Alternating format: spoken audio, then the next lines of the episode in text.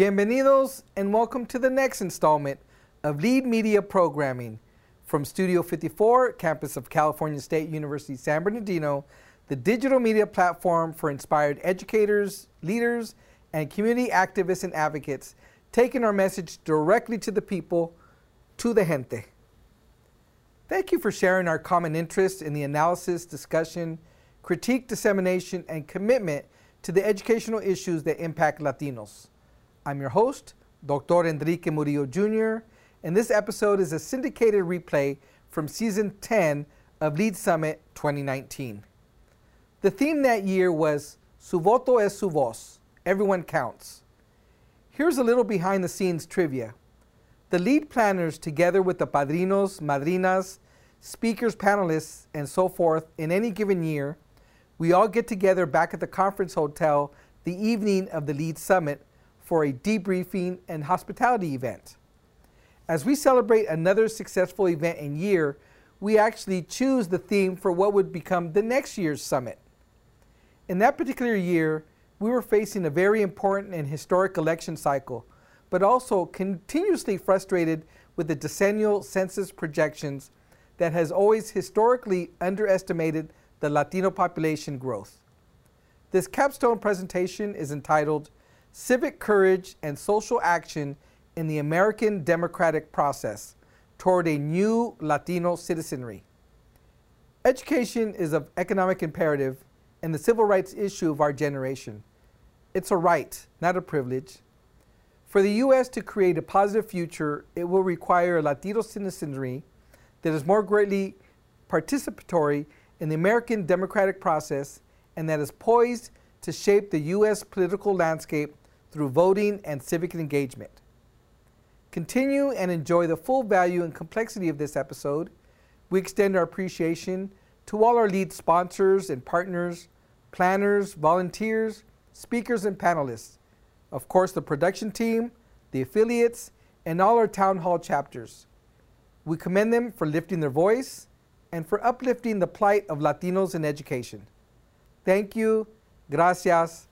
Tlazocamate. Woo, it's been a long day, but well worth it. Okay, this is our capstone event. It's the capstone. The thing that you put at the top, boom, to finish the day. It's my great honor to be up here with this very distinguished uh, group of panelists. I'm going to turn this over to the capable hands of Deborah Grijalva who is a doctoral candidate, cohort 11, in our educational leadership program here at Cal State University, San Bernardino. So, Deborah, all yours.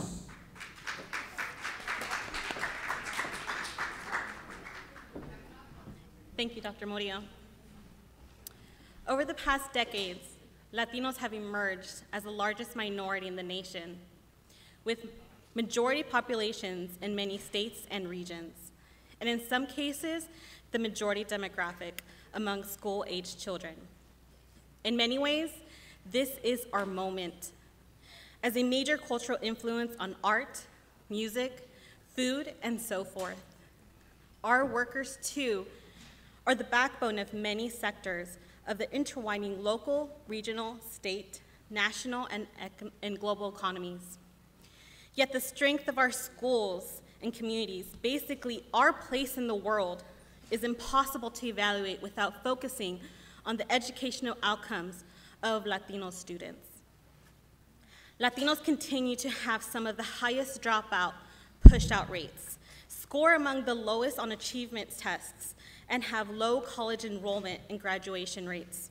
Both Latino students and teachers have a high mobility rate, are located in racially segregated communities with high poverty rates, and attend school with fewer resources, staff, and programs. Education is of economic imperative. The civil rights issue of our generation is it's a right, not a privilege. For the US to create a positive future, it will require a Latino citizenry that more greatly participates in the American democratic process and that is poised to shape the U.S. political landscape through voting and civic engagement. By 2020, 32 million Latinos for the first time will be eligible to vote, the largest racial or ethnic group eligible to vote in, the in a presidential election. Immigration is playing a role, albeit a small one. One in 10 eligible voters will be foreign born in 2020, the highest share since 1970. But the share eligible to vote does not necessarily transfer to voter turnouts. The number of Latinos who don't vote, in fact, has been greater than the number who do in every presidential election since 1996. Latinos have also been frustrated with the decennial census projections that hysterically underestimate Latino population growth. The Census Bureau is, is the primary source of economic and demographic data of the United States. The push to be accurately counted has always been high stakes because the size of ethnic minority populations directly affects the ability to allocate funding for public services and to influence the way congressional and other voting districts are drawn. This capstone presentation will be offered by leaders of various Latino civil rights organizations. The fight for civil rights doesn't happen in a vacuum, and in most cases have fueled and have been fueled by other social justice movements. As we represent a significant portion of this country's future, strength, we must achieve a dramatic and powerful change in our communities, one that necessitates civic courage, social action, public service, and creation of leadership opportunities. It is my honor to introduce our panel for today. Lydia Camareo, Lizette Escobedo, Domingo Garcia. Please join me in welcoming them.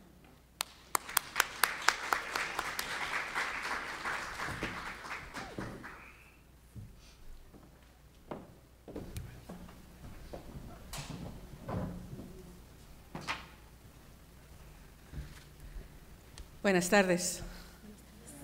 Les voy a pedir lo que les pedí antes, con más ganas. Buenas tardes. Gracias. This election cycle for 2020, and we need to begin thinking about it today, yesterday, not in 2020, is probably one of the most important election cycles because it also corresponds not only with an election of our lifetime, because at the federal level, the Latino community is under attack, but it also corresponds with a census count. It is important that as we organize and we work together to increase the number of voters, as it was clearly stated, we're expecting that 18 million of those eligible to vote will be registered to vote by 2020. Is that a figure that's enough for us to have the kind of competitive turnout in states like Arizona, who is now moving from a red state to a purple state, in Florida, that will continue to be a competitive state, and in Texas, while a very, very deep red state, could be another California state in this cycle. So we have to work at registering voters and we have to work at turning out voters, and we expect that, on, on, despite what people say and reporters think, the Latino electorate has grown every four years by 2 million more registered voters and 1 million more votes cast. The question for us as a community is can we get to 3 million or more registered and 1.5 to 2 more million votes cast compared to the last presidential cycle? That's our challenge, and that's a challenge that I bring to you. As president of Southwest Voter Registration Education Project, and with leaders and other partners like LULAC and other groups around the country, we commit to working to make sure that it is going to be three more million registered Latino voters or 19 million registered Latino voters. Now, people will argue and say there's 27, there's 29, there's 30 million, there's 32 million eligible to vote because 800,000 young men and women in America turn 18 that are US citizens and we might register to vote. But in states like Texas and Florida and Arizona, we are still fighting electoral barriers, systematic barriers that prohibit most of us from registering to vote. So we must make sure that, particularly in those states, we work to abolishing those barriers and working around those barriers And because it is going to be a census year, we have to start telling our people now, not only the lawsuit that we have, we're one of the many groups and counties and cities that are uh, filed a lawsuit against the Census Bureau to drop the citizenship question, but we have to work with our communities and our city councils and mayors and supervisors or county commissioners, depending on what state you are, to make sure that people count themselves count their communities, count their households, but that they're not afraid to do so. California stands to lose four congressional seats.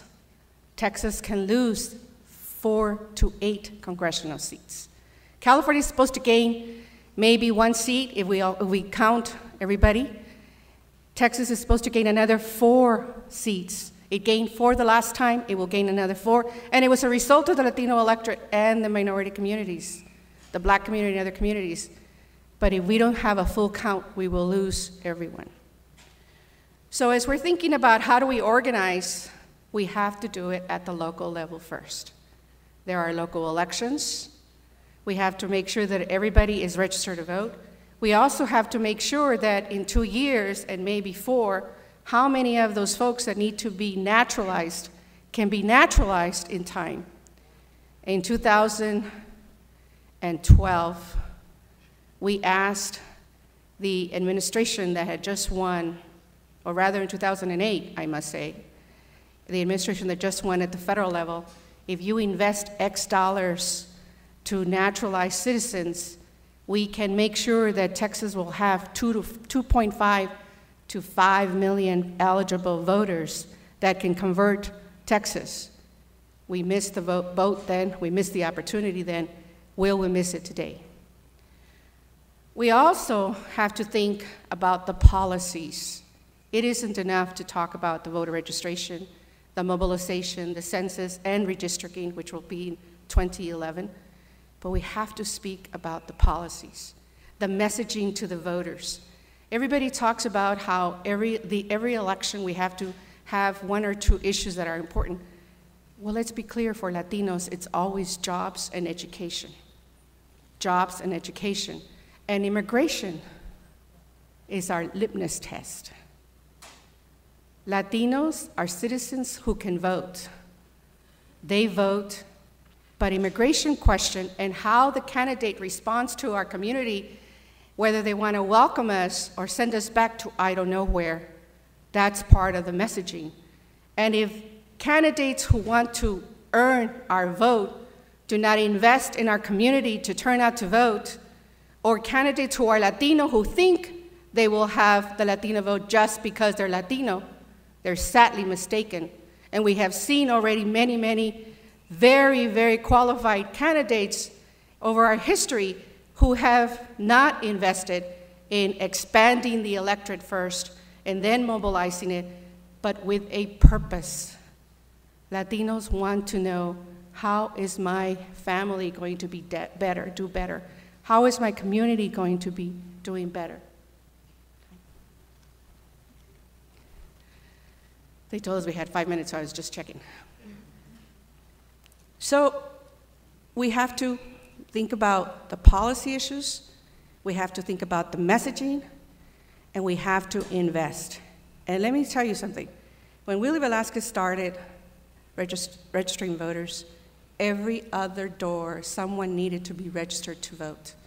Now it's every 15 to 20 door, depending on what community you're working in. If you're in a very immigrant community, it can be as many as 40 doors. That means we have to work harder to find a new voter.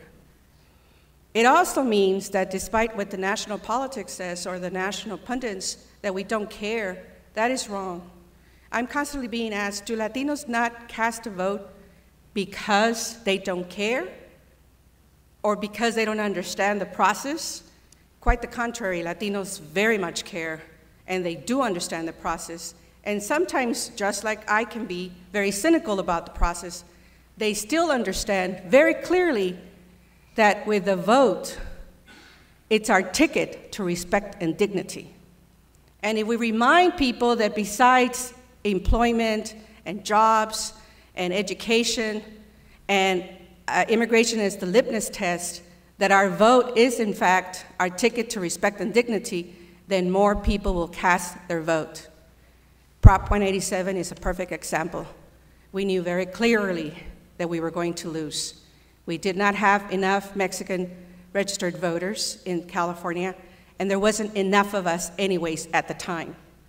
Today, California enjoys the largest number of Latino registered voters, over 4.1 million registered Latino voters and you are voting at a high rate despite what people say. Yes, there are certain elections that we vote less, like local elections, but that's clear across the country and clear across groups white groups, black groups, Asians, others, Latinos as well. We vote at a significant number. In a presidential level, we are voting at about 80% of those that are registered to vote.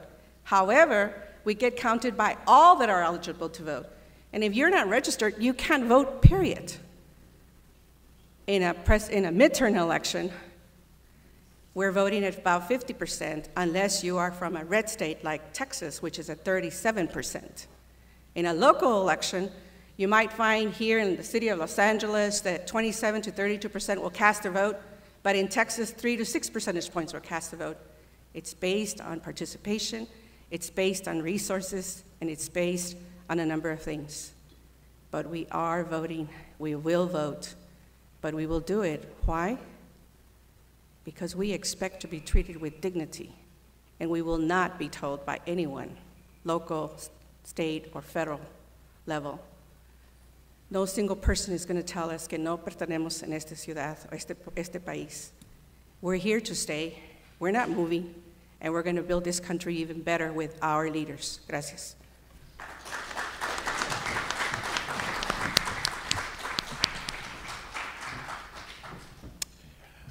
Hello, my name is Domingo Garcia, and I'm the uh, national president of LULAC.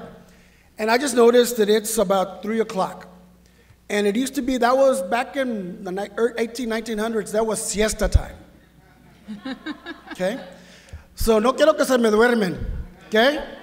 Because political siesta time is over. Okay? Camarón que se duerme se lo lleva La corriente. la corriente. Y ya es tiempo que no se lleve la corriente. Porque ahorita hay un cucuy. Anybody ever heard of the cucuy? Ese cucuy ahorita, en 2019, tiene cabello naranjado, feo, panzón, y vive en una casa blanca. Okay? And that cucuy is who we need to be fighting against. Because that cucuy is a cucuy that LULAC has been fighting since 1929 when we were founded. And think about 1929. I'm just going to give you a little brief history. In 1929, if five Mexican American males got together in Texas, it was against the law. It was sedition. And you could be lynched for getting together. And the Latinos, those Mexican American males who formed LULAC, had to go to a jacal. A jacal is a hut to organize to stop the discrimination and the racism against the raza in Texas. And when we're talking about that, we're talking about segregated schools. We're talking about signs that said no Mexicans, no niggers, no dogs allowed at hotels and restaurants across the Southwest. And they got up and fought because I'm going to talk to you about civic courage. Now, what is civic courage? Civic courage es donde necesitamos valientes, los que tienen coraje, los que no tienen miedo, los que no se rajan. Okay? And those are the people that have traditionally led the fights. But people will say, Domingo, yo no soy Cuauhtémoc. Si me queman los pies, yo les voy a decir tal oro. Yo no soy Pancho Villa. I'm not going to be attacking Columbus, New Mexico, and going up against the U.S. Army. Yo no soy Emiliano Zapata. Es mejor vivir de pie que uh, morir de pie que vivir de rodilla. Better die on your feet than to live on your knees. Yo no soy Cesar Chavez. I'm not going to march from Delano to Sacramento. I'm not Rosie Castro. I'm not going to take on the establishment in San Antonio. But let me tell you, there are heroes every day. And we need those heroes every day to fight against the oppression. Because we've seen the voter suppression efforts. They're trying to rig the system. Los tienen miedo. They're afraid of what's happening in California, New Mexico, Texas, and across the country. I'm going to give you a little story. Uh, how many ever heard of Dodge City, Kansas? You ever heard of Dodge? Get out of Dodge? Yeah. Okay. Well, in November of 2018, uh, the, the Secretary of State of Kansas, a guy named Kris Kobach, he, had, he led Trump's voter fraud commission, National Voter Fraud Commission, was running for governor of Kansas. And Dodge City is now 63% Latino. And what they did was they took the only polling place in a town of 33,000 people and moved it 20 miles outside the city limits. Okay? Now, literally, if you were a Latino voter in Dodge City, Kansas, you had to get out of Dodge to go vote. Okay? And we got the call. We have a LULAC Council there in Dodge City. And then we said, okay, we're going to file a lawsuit. Everybody was afraid. This is where I talk about civic courage. Well, you know, I work at the meatpacking plant. I work at the local grocery store. And if my boss or my patron finds out that I'm filing the lawsuit, they're going to fire me. But there was a young man. His name was Alejandro Lopez. He was a high school senior at Dodge City High School. He called us. He said, I'll stand up. We filed a lawsuit, and we weren't able to get the lawsuit approved three days before the election. So we Ubered the voters to the polls. We rented three minivans, and we took voters to the polls. And to make a long story short, for the first time in the history of Kansas in 30 years, the Democratic women governor got elected with Latino votes in Kansas. Okay? And Alejandro was on the Rachel Maddow show, and he was on a lot of national networks, and we recognized him in Washington because he was not afraid. No tuvo miedo. Okay? In Texas, last, uh, what, two months ago, Lydia, the Secretary of State said there were 98,000 illegal voters voting in Texas. Well, of course, we says puro pedo. There are no 98,000, you know, illegal voters voting in Texas, and we filed a lawsuit. And we had people that stood up and said, hey, I'm a naturalized citizen, and they can't take me off the rolls just because I'm naturalized. The 98,000 people that were targeting were naturalized citizens. Now think about it. If you got a letter in the mail that says you might be committing voter fraud if you voted, and it's two to 20 years in prison and a third degree felony if you do this, are you sure you're a U.S. citizen? Are you sure you want to vote? And we took on the lawsuit and we won. And now we're going to announce probably in the next 24 hours that the Secretary of State has backed down and that every one of those letters is coming back and those voters stay on the rolls. But what we're seeing is a continuous effort to suppress our vote. And it's going to take us standing up and fighting at all levels. And this is what I'm going to say. It's going to take, it's talking about political, economic, and cultural empowerment. It's being not being afraid to take on the establishment and saying, no más, que ya basta. And that takes a lot of courage. Necesitamos valientes. Necesitamos gente que es fuerte. And it's not easy sometimes to do that. Uh, you know, Rosie, when you heard her talk about Texas, I was there as a Raza Unida 19 year old trying to run a primary and having to read the election code. It's not easy. It's not easy when you're a metro organizer and people are, are looking at uh, arresting you because you had a protest on campus. It's not easy uh, last year when we were at the border uh, and we were trying to release babies from a baby jail in McAllen, Texas and we were able to get them released out. Those things are not easy, but you got to have people that will stand up and fight. So I'm to tell you right now, the current system, the electoral college system, is rigged against California. Somebody said earlier today that you know California, uh, LA County has more people than 43 states. That's correct, but you still only got two senators. And in the Electoral College, the reason Trump got elected was because those rural areas that were made to protect slaveholding states have a disproportionate number of votes in the national election. And therefore, we need to change the Electoral College. They are right when they talk about that. They are right when we talk about having to empower our communities by running Latinos at all office. So I challenge everybody here run for office. And I'll give you one little example. I got an email from a 27 year old young lady in New York City that she was going to run for Congress. And uh, she just needed my help. Uh, and could I just send some money? So I don't know who she was. She was a Latina. She was running in New York. I sent her $1,000. Her name is Alejandra Ocasio Cortez. Yep. And she got elected to Congress at 28. Tell you another story. I have an office in Houston, Texas. Another Latina came to my office. Her name is Lina Hidalgo. She was 27, but she had already graduated from Columbia and I believe uh, uh, Yale. And she said she was running for county judge. And in Texas, county judge is like the, you have county supervisors here in California, like the head county supervisor.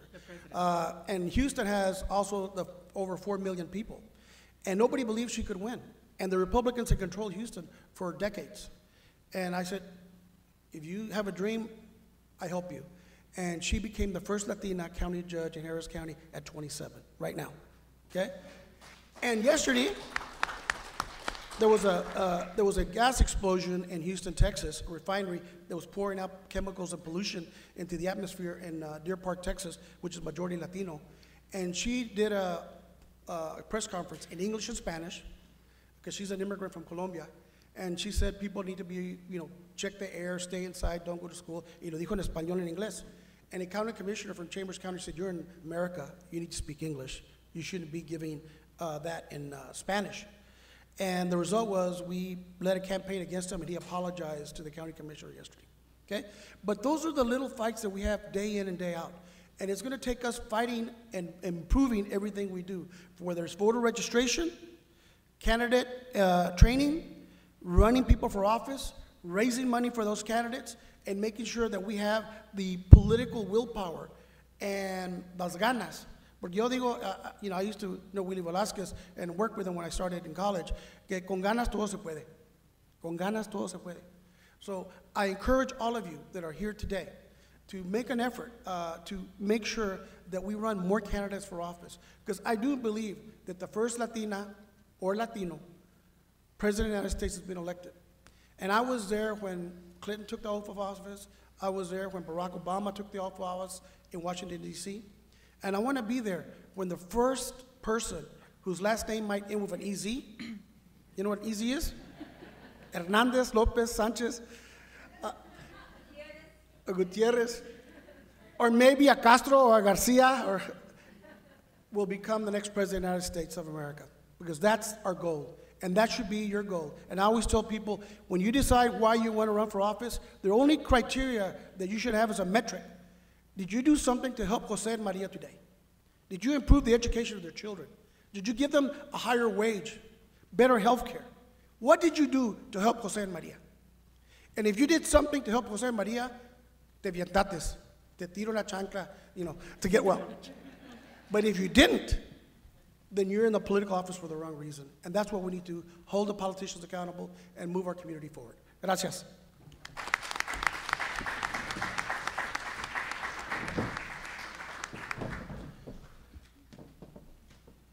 You didn't say Ernesto Ahora Escobedo. So my name is Lizette Escobedo, and I am the director of the National Census Program for the Naleo Educational Fund. Um, you guys talked a lot about census today, and I wore my T-shirt. My colleagues were here today, and I texted them and, and told them why they didn't wear their T-shirts. So now I'm, I'm singled out. Um, so I wanted to talk, as I thought about what to bring forward today and talk to folks about today, I really thought, okay, I can talk about what Naleo has done, what we've done for civic engagement work, or I can share a little bit about my story and how that folds into Naleo's story and Naleo's mission. So I am a fellow millennial, um, and I know we always talk about, you know, millennials this, millennials that, and I hope that my story will give folks some courage that as millennials and as young folks, we gotta step up. Um, so I'll tell you a little bit about what I'm doing right now. So as the director of the National Census Program for the Naleo Educational Fund, I organize our entire national infrastructure for our campaign to ensure that Latinos and hard-to-count communities are counted. This means coordinating with, with our LULAC partners, coordinating with our Voto Latino partners, with our media partners, and really pulling together strategies to ensure that everyone in our community is counted and is informed. Part of the battle that we have to fight is actually sitting down next to the director of the US Census Bureau and really calling him out and saying, What are you doing about this citizenship question? How are you working with the Department of Commerce to make sure that uh, the, the Secretary for the Department of Congress is testifying before Congress with, uh, with the questions that we have? So, a lot of what I do is making sure that our voiceless communities have a voice. And it gives me great pride because I came from a little city uh, called Bell Gardens, California, in Southeast LA. So every time I'm in that room and I'm fighting for communities like my parents, like my dad who only went up to the second grade in Mexico and can't read or write Spanish or English, I think about the fact that I'm speaking for him when I'm at that table. And I think about how all of these little policies and all of these little things and, and fixes to the forms, et cetera, that the administration or that the government tries to do has a major impact in our communities. and that me, as the voice for my community, has to be absolutely vigilant in calling folks out the need to get called out. So part of the work that I do is looking at policy, looking at the operations for the Census Bureau and making sure that I'm asking the right questions about how are you going to count rural communities? How are you going to count farm worker communities? What does the non-response follow-up look like? And how do we keep our communities safe, especially under this administration and under this rhetoric?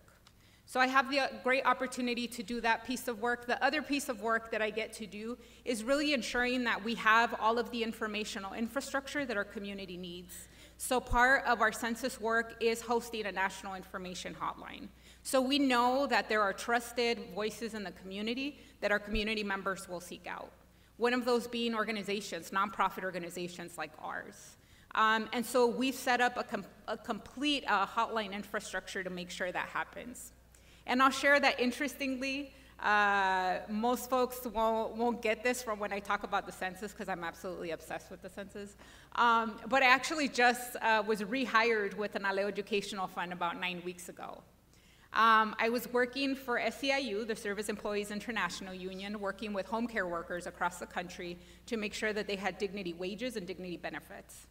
I got a call from, uh, from some of our directors and they said, hey, you ran the census in 2010 for Naleo. Can you come back and run it in 2020? We need you.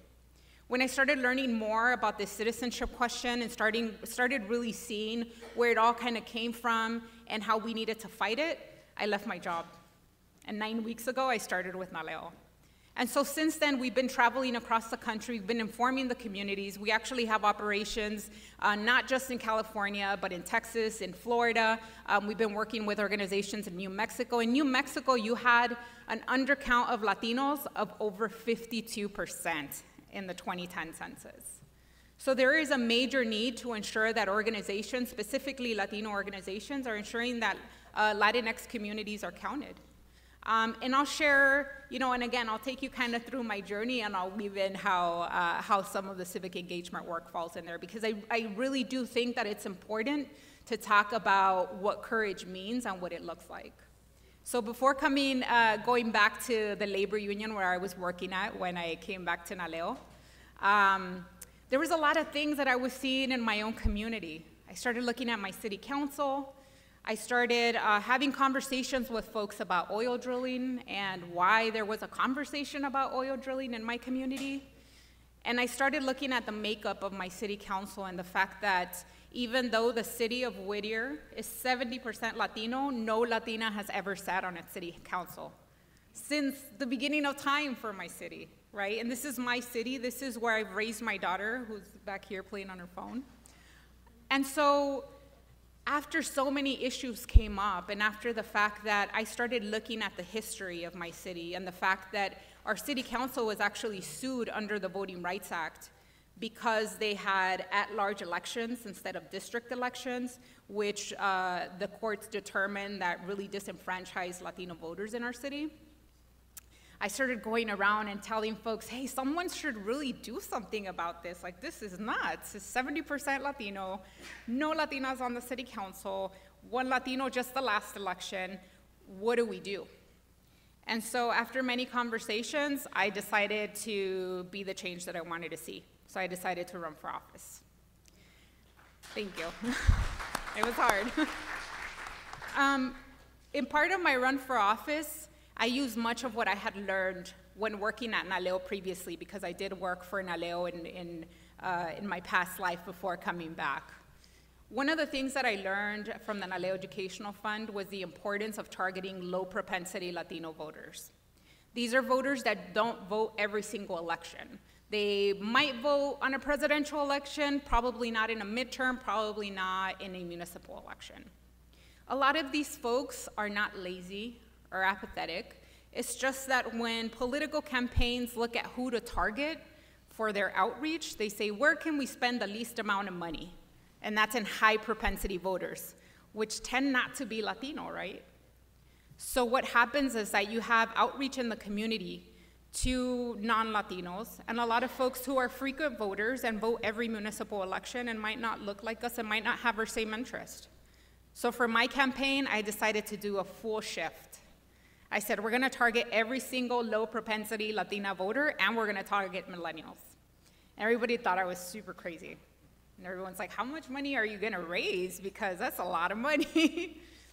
and I truly believed in what I had learned at Naleo, that with invitation, our community was hungry and was and desired to be engaged.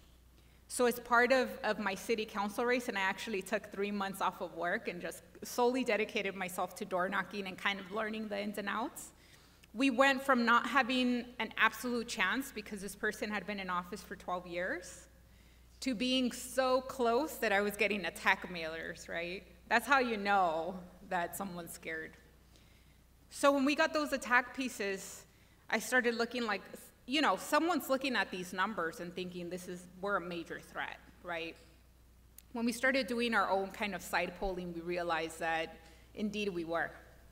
And so when election day came around, you know, we, we all kind of gathered and I was ready at, you know, at 8 p.m. when the polls closed to say, okay, well, thanks everyone. You know, I was ready with my, my speech and, but it was tied on election day. We didn't get the final results of the entire election until five days later because it was that close.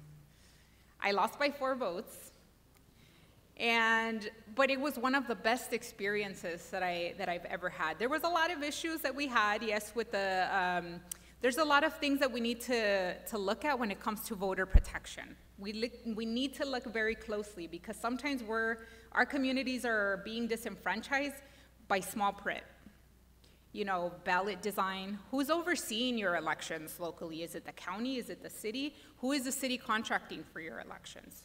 Those are very important, that's very important fine print that we need to look at. And I had learned all of that by working at Naleo and really looking at how, our, how we can work with our communities to make sure they had the information to report these kinds of things. You know, so after a long, hard, uh, long fought battle, uh, we came very close but what was most important is that we created a movement of very hungry young Latinos, young millennials. We mobilized the entire Whittier College. And I was able to also run as myself, right? I wear hoops and I love them and I'm not gonna take them off for any campaign, right? So it was very, all of those things were very important lessons to teach our community. And so, following my election, I decided to continue to engage my community and a lot of the young women. And my, my team was actually all young women under the age of 25. That was my campaign manager, everything. That's all we hired. And we started looking at where do we go from here, right? What kind of movement do we create? So when I went back to, uh, you know, to the union after I had lost my election, um, I started looking at where do I want to be at this moment in time?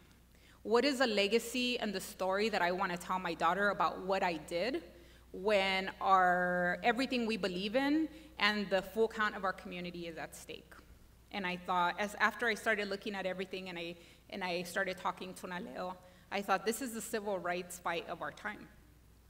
This is the opportunity we have to fight back and show that we're strong in numbers. Now, we have the potential of a citizenship question and it's being fought in the Supreme Court, and it, it, will be heard on April 23rd. You also have a really interesting, um, a really interesting case in the state of Alabama, where the state is trying to push, or at least uh, uh, various plaintiffs are trying to push, so that no person who's undocumented, undocumented is counted. We don't believe it'll have legs, but that's the rhetoric that we have right now. So I do believe wholeheartedly that the census enumeration and making sure that every Latino is counted is absolutely the fight for, for, for civil rights of our time. So before working my stint at the union, I was working at Naleo. I started off working on our citizenship work. Some of you may have heard of this, I think it was a really awesome campaign, called Ya es Hora Ciudadanía. And I know I came out here, I remember traveling everywhere. Um, so what I did is that we looked at what are the elections that are coming up and where is their opportunity. So after we did much research, we realized that folks who had the highest propensity of voting were actually naturalized citizens. And we thought, who's tapping into the naturalized citizens to make sure that we got them on the pathway to voting? And we realized that we needed to energize the community and create this huge campaign. Um, so in, in 2006, we saw the immigrant rights marches, and right after that, we started talking. How do we use this energy to create a sense of urgency in our community? We realized that there was over 8 million legal permanent residents who were eligible to naturalize, but haven't yet, hadn't yet started on the path to naturalization. So we launched that campaign and we naturalized over a million that year who voted the very next election in 2008. After, after that, I thought, okay, well, what's next? Where do we go from here? So we launched the Ve Vota campaign, and I stood on board with Naleo, and I was like, I'm ready, let's go. And we ran our um, national voter engagement program, which, which, constitute, which is part of um, our low, uh, reaching our low propensity voters. So we had a get out the vote campaign, et cetera, working with various partners. What we saw is that those folks that we touched, that we called, that we had some interaction with, had a higher propensity to vote than those folks that we hadn't. Right now, one of the things that we're looking at is how does our contact have an influence on other civic engagement work? So how does it influence them participating in the census? How does it influence them participating in a municipal or in a congressional election? So after running the various GOTV campaigns, we did a lot of our voter protection work. So our voter protection work consists of Spanish language, uh, Spanish speaking Latinos having access to a hotline where they can report discrepancies. As a result of some of the discrepancies we saw there, there was lawsuits against, uh, actually, against the Riverside County, which is right next door, um, and some other counties and some other localities where we saw that either there, was, there wasn't proper poll worker training or folks were just being turned away and asked you know, for a specific ID that in California you're not, you, you're not required to have ID, right? Which constitutes the poll, uh, poor poll worker training. So a lot of the work that we've done as Naleo really has been what I believe that my mission has been in life, um, which is making sure that as Latinos we have a voice. Because for so long we're in communities where um, plants are placed in our backyard because nobody's going to say anything about it. For so long we've had sometimes municipal governments um, and folks who, who didn't hear us all the time. And as part of NALEO, the other piece that we have is we also train our Latino elected officials who get, who get elected into office, who might be someone like me who's never been in office but wants to do right by the community. We have education institutes, we have workforce policy institutes. And so part of the mission of NALEO is to engage the Latino community from uh, citizenship to public service. So we want to make sure that as Latinos get elected, that they have all the tools at their disposal to make the right decisions for our communities and to do, and to do right by us. And so I really do think that civic engagement and really us being the ones who shape the playing field is our fight. And it doesn't matter, you know, how young or how old you may be, this is all of our fight because it's the future, it's our future and it's the future of my nine-year-old who's back here. So thank you all for having me today.